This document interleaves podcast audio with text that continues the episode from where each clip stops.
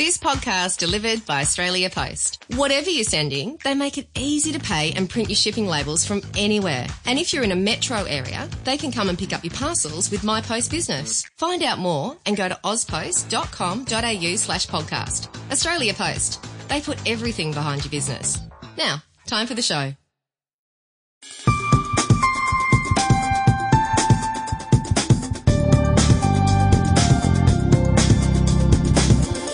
Hello, you're listening to the Devils and Details podcast from Business Insider Australia. I'm Paul Colgan. I'm here as always with David Scott, fresh for the uh, new financial year. How are you doing, Dave? I wouldn't call myself fresh, Paul, but uh, I'm feeling okay and uh, glad to be back. Uh, our guests this week, uh, we're honoured uh, on the show um, to have uh, one of the finest political thinkers uh, in in the country on the show, um, and also a trained economist. Um, it's Mark. Textor. A long time ago, Paul, but uh, thank you. Pleasure to be here. That's right. Um, do do you prefer the politics to the to the economics, or? Well, I was I was at the ABS for a year and a half, and I wasn't very good at it, so I'm glad to be gone. Yeah, very good. Um, but Mark has a, a, a very economic mind, um, but also uh, he's well known for uh, his political skills, uh, his understanding of voters, uh, and his understanding of the issues affecting the country. Um, the reason we've got Mark on is that we have seen in the last year um, pretty enormous political upheaval around the world in the last 12 months uh, in multiple countries. Um, it really has been a, a remarkable uh, year, Mark, hasn't it? And you've just come back from the UK uh, where you were working with the Conservatives. Yes, I have. Um, and there doesn't seem to be, you know, a rule because if you recall, if we had a this conversation in, in Australia a year ago, we would have been talking about the worldwide decline in, you know, major political party support.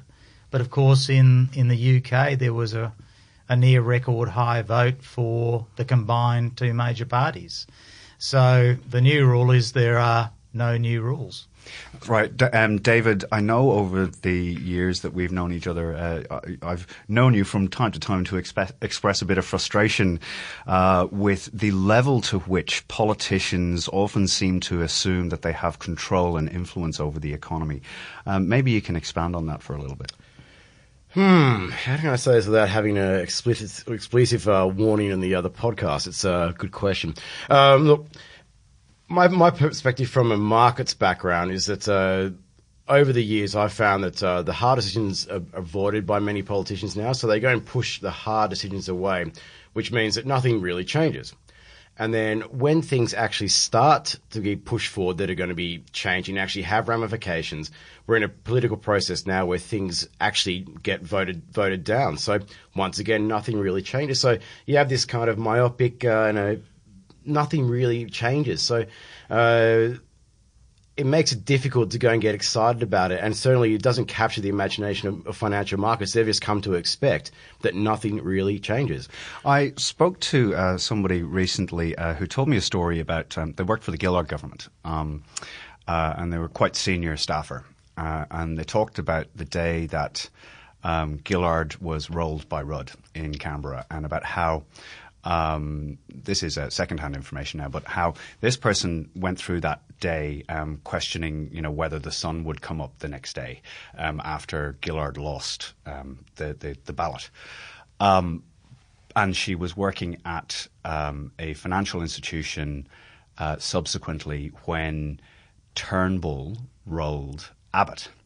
And she could not believe that all of that stuff was playing out on the TVs in front of them um, and nobody on the floor was paying attention. Everybody was just getting on with their days. It was just a few people, a uh, few political um, uh, uh, hard nuts uh, who were really fo- following the blow by blow stuff. Um, I think one of the things that's been very interesting um, to me over the last week or two uh, and Mark, this is one of the things that I'm uh, really interested to get your perspective on. Um, in Australia, we've come back to this um, sort of factional leadership tension conversation um, in the Liberal Party. Uh, and there's a lot of journalists, a lot of stories being written, a lot of coverage um, uh, uh, has has um, you, you, can't escape it if you're if you're following the news very closely. Yeah. But speaking to a couple of editors, they've shared the same sort of experience that we've seen on Business Insider. People are not really engaged with this people actually don't really care very much for it. Um, and it goes back to that Labour staffer who was watching a Liberal spill and nobody's watching it around them. Now this conversation is starting up again and nobody's really paying attention. Um, Tex, what do you think is happening? Well, I think you've got to go back to the fundamental question: is why why do you need good politics?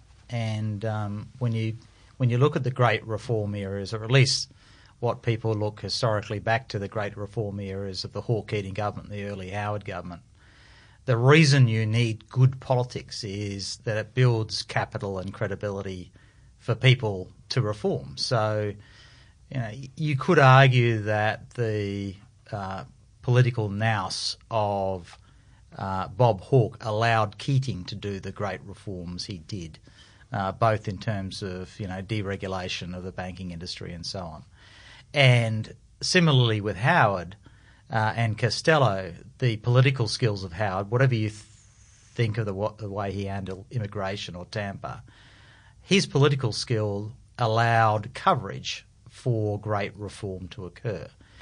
So we are now living in an era, of course, where you could imagine us as Italy, where people think that, you know, society can live independently of politics.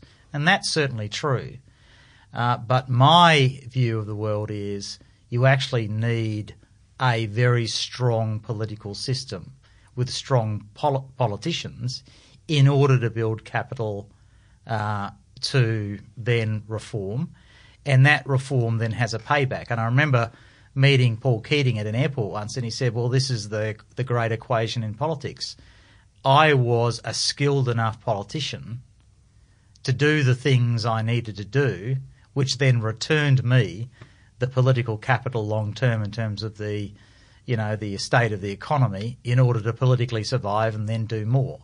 So somewhere there, the nexus between good politics and good policy has broken down. And that's probably because of the instantaneous nature of politics and political feedback, thanks to new media.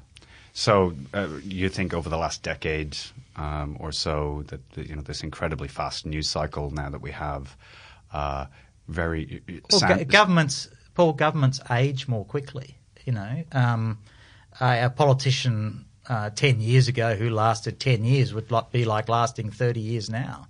Um, the cycle is so much quicker; it's harder for people to sustain that capital and it's it more easy for them to be exposed politically.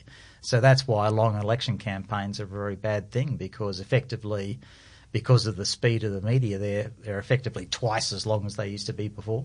Right. Yeah. Yeah. It's almost like a, ge- a general relativity at work. Uh, yeah. Um, in the political in the political world.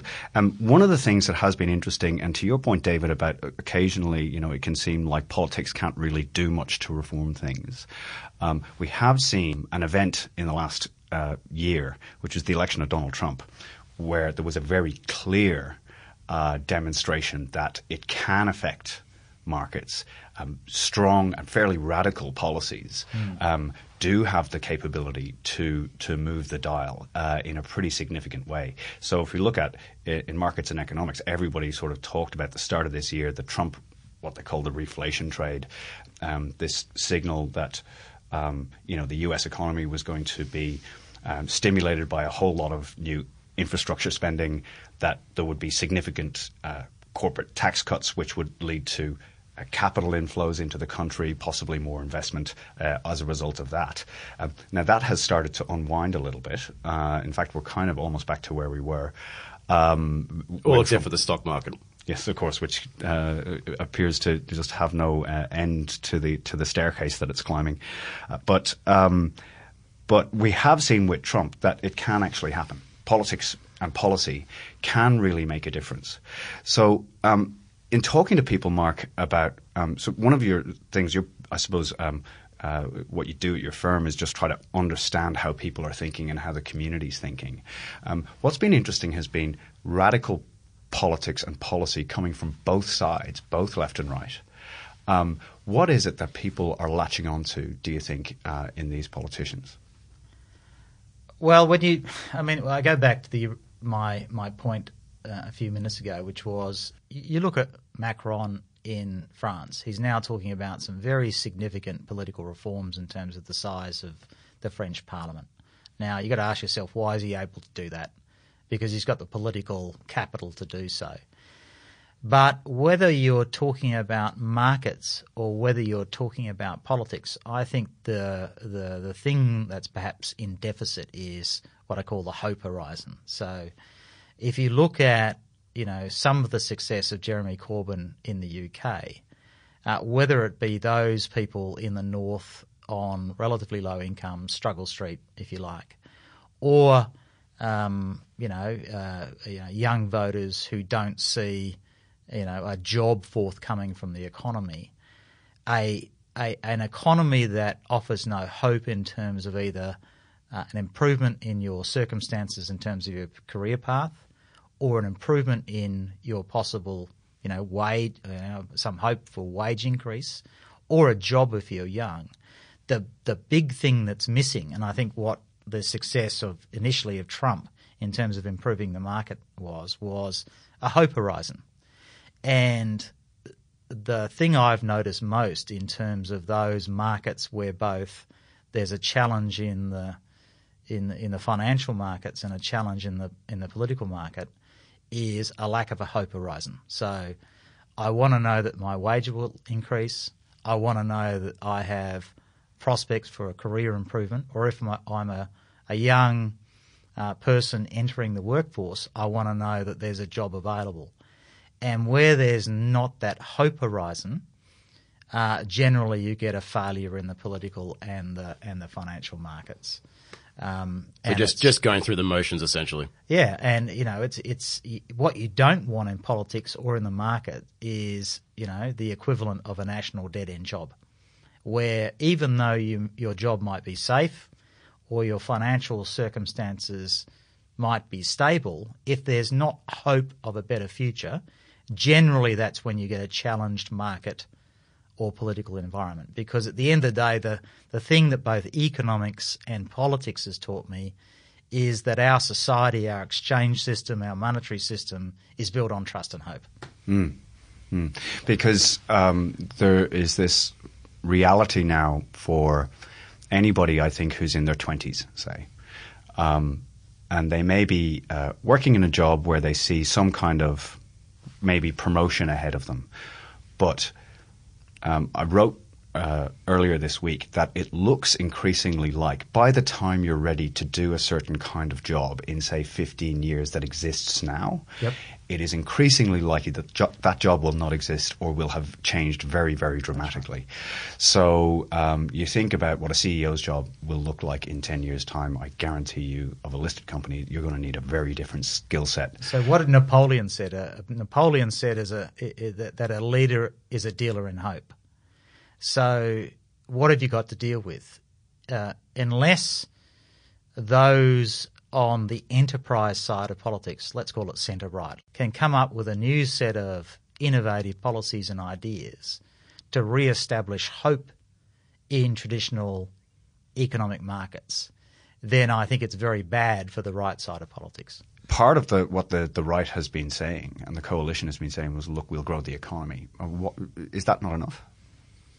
Well, you can't have you can't not have growth. I mean, that's a very bad thing indeed. Um, the thing I've noticed, particularly from uh, right around the world, the the, the centre right part of politics is there really hasn't been that adjustment in the policy setting. So, um, at the end of the day, if you're a uh, you know a commercial marketer or a political marketer, you have to have new ideas to sell. There has to be an evolution in in in what you sell.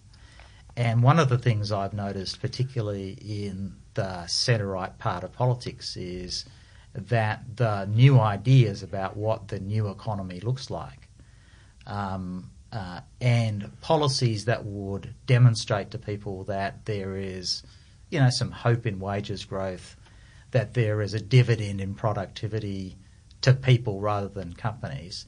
That is probably a bit of a policy deficit at the moment because essentially there's too many right wing think tanks that are, in a way, uh, just re-prosecuting fight back from you know the, the early 90s. But isn't that one of the things about the conservative movement, though, that it looks to history to navigate current issues using the waypoints and the, the, the, the, lessons that history and a, a, certain set of core values around um, community, um, the, the, family, um, and then when you get to the government side, uh, smaller government, lower taxes, that that basically um, should be the uh, very small sort of manual for navigating um, any any issue that you're looking for. But uh, why is that not sufficient these days? I, I still think there's enormous economic and political rent in making sure that government is operating efficiently. Um, I'm absolutely sure that there are, and I know for a fact there are area, areas of government that can be better provided by you know, smart, innovative companies who can do the job better and at less cost. Uh, that's not really what I'm talking about. What I'm talking about is um, the challenge for centre right political parties to capture the innovation that's there in the tech world, in the financial world, and and and use those resources to come up with a a refreshed set of politi- policies that prove that there is a dividend for the ordinary citizen in economic growth. And there are some very powerful signals at the moment to the opposite. I mean, um, you know, the, the, the, the, public is very aware that there are, you know, a number of corporations that aren't either paying their fair share in terms of tax or not paying their fair share in terms of the fair distribution of dividends or uh, those sorts of things that you'd assume would be the benefit in, in investing in public companies. So that's where there's some cynicism in the market. So you've got this economically centre right group of people, and even they expect more from the economic and political system that has grown up under the free market.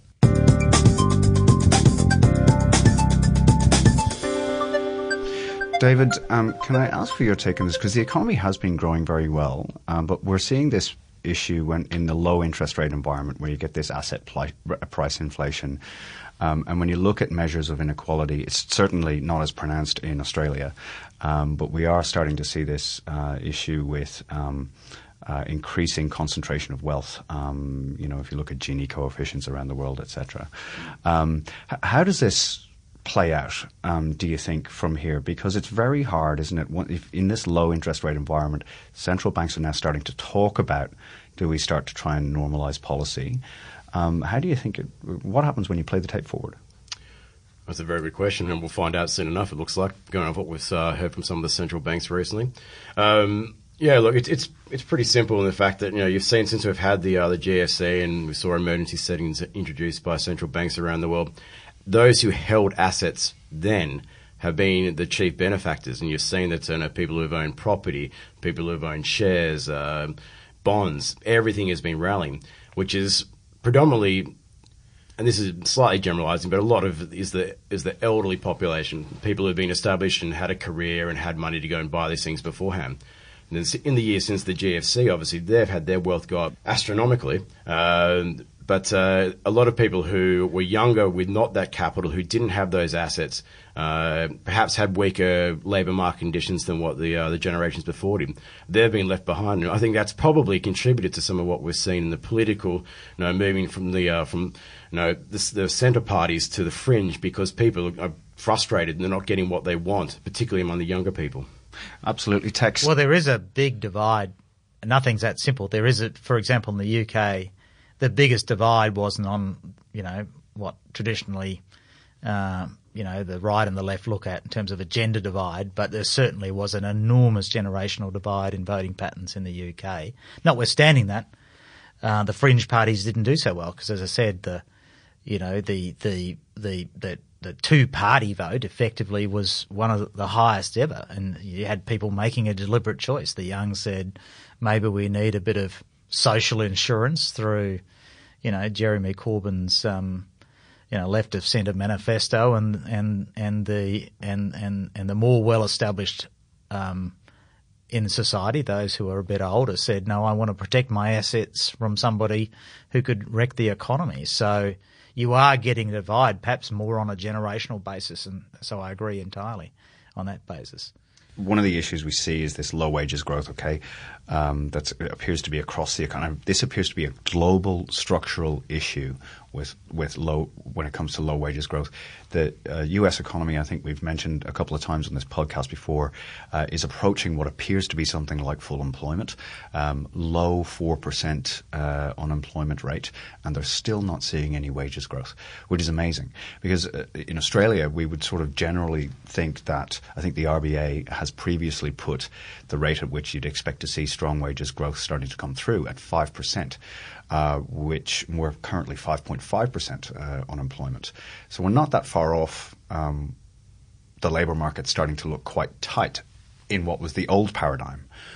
But there appears to be this global structural issue um, for people, which is that wages just do not seem to be flowing yeah. through, even when incomes are growing um, for um, companies. Company profits have been very strong um, over the last uh, year here in Australia, um, and um, companies in the United States have been uh, have been doing uh, uh pretty well too. Um, well, when you get a, a, you know when you get a uh, a member of the Reserve Bank talking about distributional effects uh, as he did recently, that's a pretty significant thing, and this is the the pregnant issue out there. It, you know, it's still gestating, but the whole issue of the benefits of either growth or a strong economy or wages is really the new politics.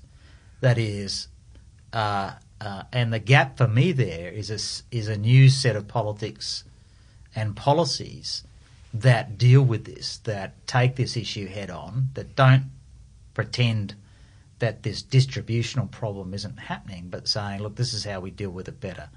Uh, this is how we, through productivity increases, offer that hope horizon for wage earners.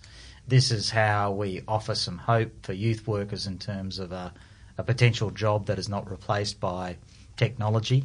Mm. And the offering of hope, I think, is the new is the new politics. That is, you know, the old measures of full employment, of a tight, you know, what we call a tight labour market, which we think is a good thing, but essentially, people always ask themselves one thing, which is, how do I benefit? And that's the politics now that is less clear, less clear than ever.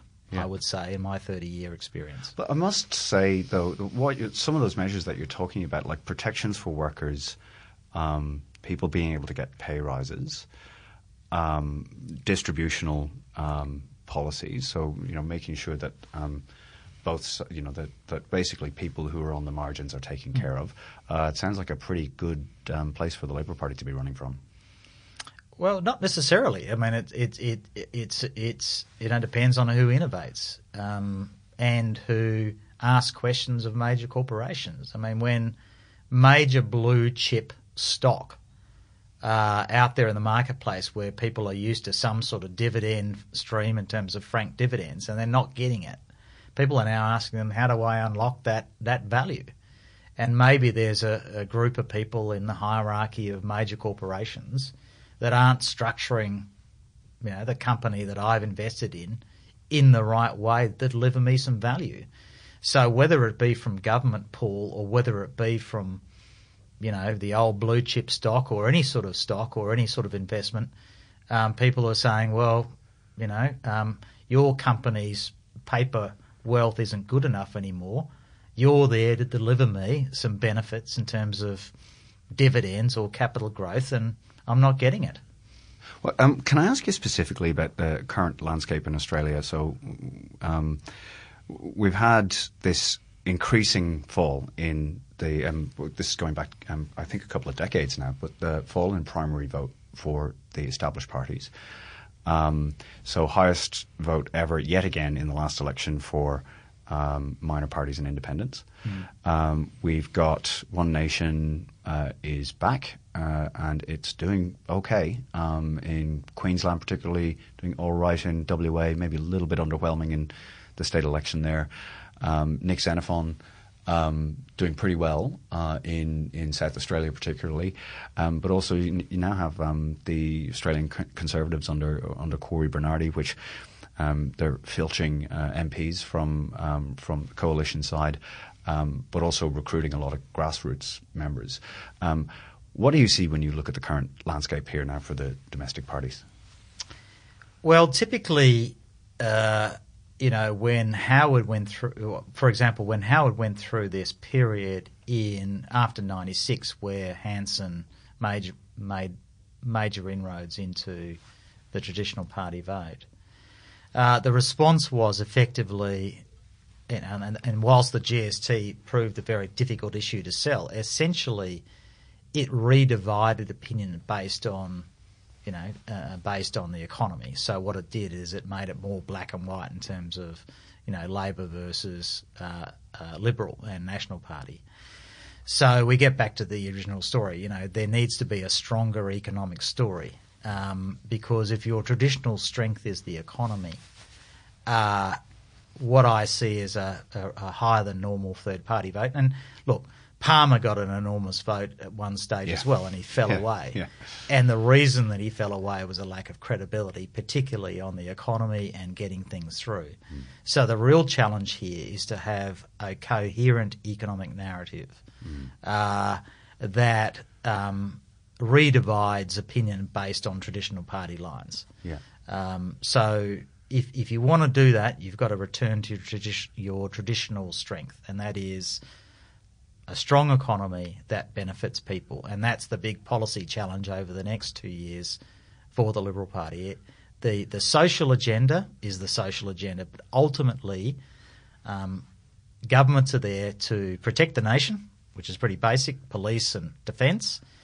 Um, but they are there essentially in voters' minds to make their lives better off uh, in their hip pocket and in the economy in terms of delivering them jobs and economic certainty.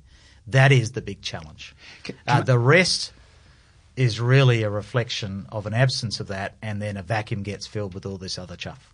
But wasn't there this issue though? Um, Turnbull's original platform was about you know uh, unlocking creativity, doing this um, the the innovation um, piece, um, which um, you know with the glorious benefit of hindsight that came um, after the election and we got the, the, the final results, uh, there was this widespread uh, uh, take or interpretation, which I will point out nobody was talking about in the run up to the election. Yeah. Um, but it was that, well, no, people don't want to be um, innovative um, they, because they hear disruption and innovation yeah. and they think part of what we were touching on earlier, which is that people feeling like their job is insecure, that their future is cloudy and uncertain. Yeah. Um, so, can you talk about well, that? Like, well, what? I think there's two things there. There, there is always Paul. Two things going on in government. There's a, well, gov- I, I, there's I, a government agenda and there's a political agenda. There, there certainly was for a period of time what was largely a departmental, ministerial-led push on this innovation stuff, um, and that changed in the election to a much more fundamental message about jobs and growth and encouraging small business and through small business um, jobs growth, which is still the major engine room small business. So, uh, you know, in retrospect, there was perhaps too much of an emphasis in terms of a, a bureaucratic governmental push on innovation. And yes, it is very disruptive. But ultimately, you know, beyond that period, we are going to have to deal uh, in a way that's not some departmentally bizarre, you know, uh, you know, uh, sort of thought bubble about innovation nation and all this sort of stuff, which was certainly not the political class's idea. But there is going to have to be the development of a set of centre right policies that deal with an actual dividend from a changing nature of the economy because we can all talk about efficiencies, we can all talk about the changing nature of the economy, but the people with an actual vote, whether they be youth voters or senior voters, want a dividend. Youth voters want a dividend in terms of a job and a career, and older voters want a dividend, well, in terms of a dividend. uh, from major corporations that are supposed to be dividend, using economic growth. And, you know, the big question for me, having seen the changing nature of the policy agenda over 30 years as a pollster, is that policy innovation, um, and I don't mean any on any particular side of politics, but in terms of the think tanks you see, in terms of, you know, the nature of the debate out of universities, you're not seeing that anymore. You're not seeing that truly innovative policy Mm. that does two things. Not only recognises that the nature of the economy is changing, we've got startups and tech companies, but what is the human dividend in that? And how do we ensure that we maximise the human dividend of this change? Now, for me, based on what I've seen over a very long time, even though I'm still quite young, young I'm not seeing that anymore. I'm not seeing that truly innovative set of ideas, either out of the business community or academia or out of the think tanks. That's what's changed for me the most. Which is a really interesting take because when I look at the composition of the economy and where the future growth is going to come from, it really does need to come from uh, creating new types of industries and new types of jobs. So fundamentally, when you look at how do you well, so sure, we've got a, an infrastructure program, and that'll create jobs for construction workers um, after the construction um, uh, this construction boom that we're going through in the major cities on the east coast comes off a bit. So there'll be an infrastructure program there to catch those guys. That will be done in five to ten years. Um, so, and you just can't keep building more roads. Um, you know, um, you have to, and government can't continue to fund um, uh, the the creation of industry and uh, you know government programs, whether it's in partnership with the private sector, etc. Um, but um, that can't that isn't a sustainable way um, to to run the country. So what do you do? You have to create new industries. We have to have products in the country that people want to buy, um, whether that's a tourism product or education product. But then, the, uh, what if we get a terms of trade shock? The price of our tourism and education goes through the roof, um, and uh, or there's some kind of other issue which um, cools demand for those sectors. What have we got left in the country that we're going to be able to keep people in jobs? It's a very interesting question, and I do think that that's why the courage around being able to support the creation of new industry. Uh, when people talk about innovation and disruption and attracting seed capital and venture uh, capital and private equity funding of uh, small businesses, um, people taking risks essentially.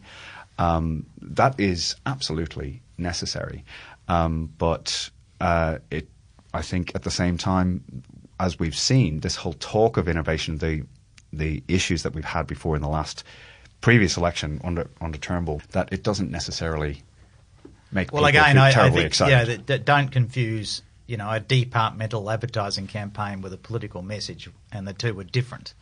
Uh, I think the departmental campaign about Innovation Nation was was meaningless to people.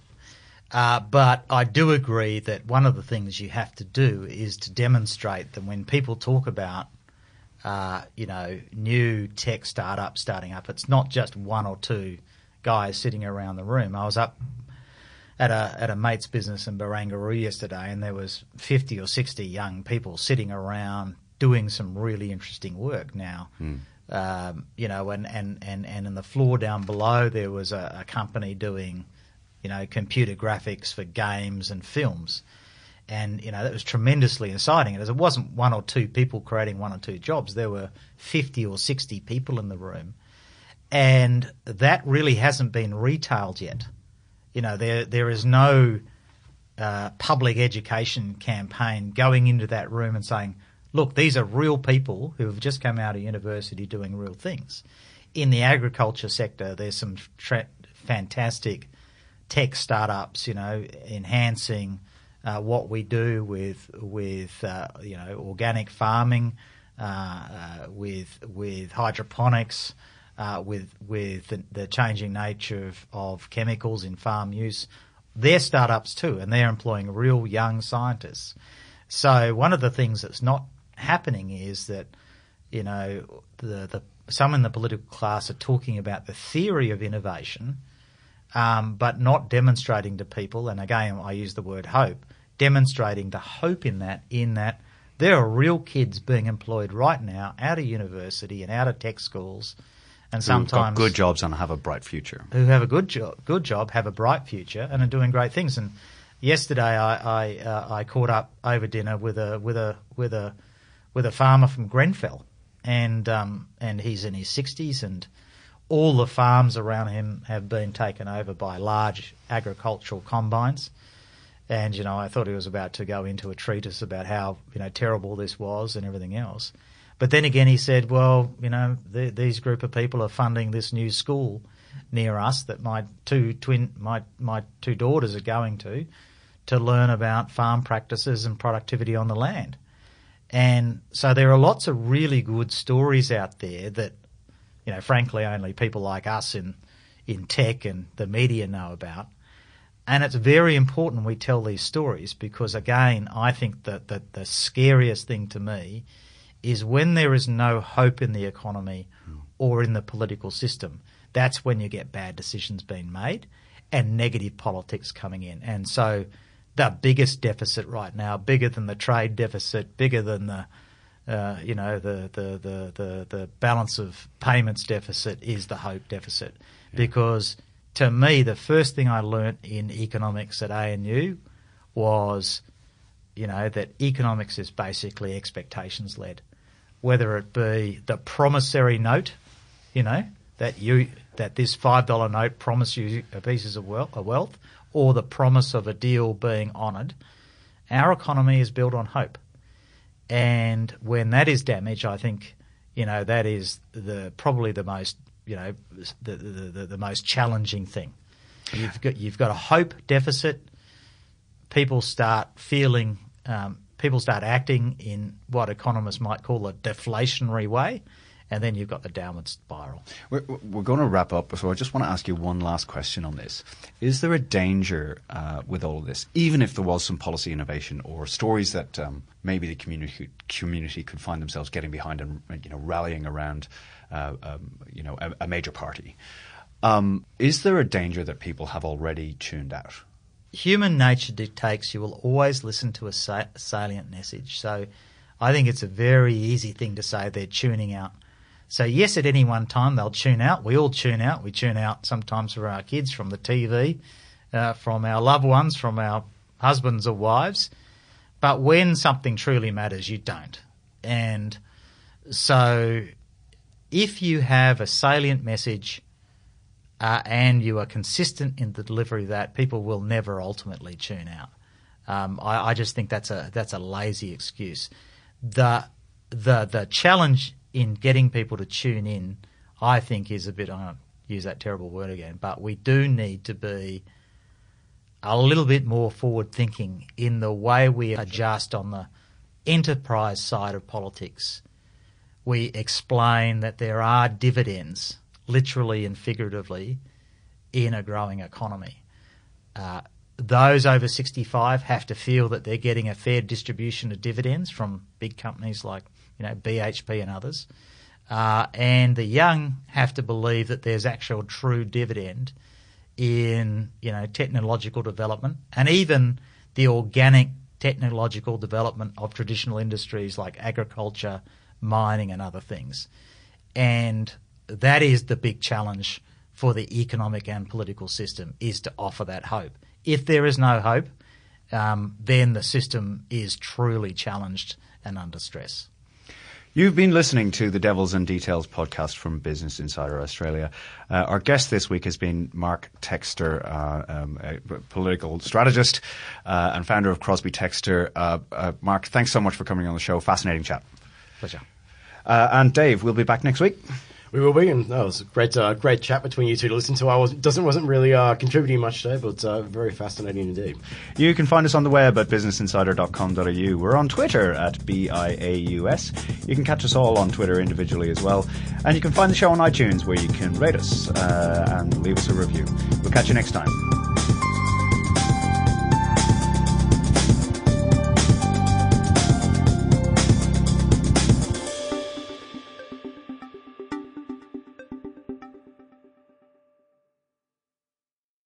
Today's episode was delivered by Australia Post. They put everything behind your business, helping you save time and money. And with My Post Business, you can save at least 10% when you send on average five eligible parcels a week. Get more info and see the terms and conditions at auspost.com.au slash podcast. That's auspost.com.au slash podcast.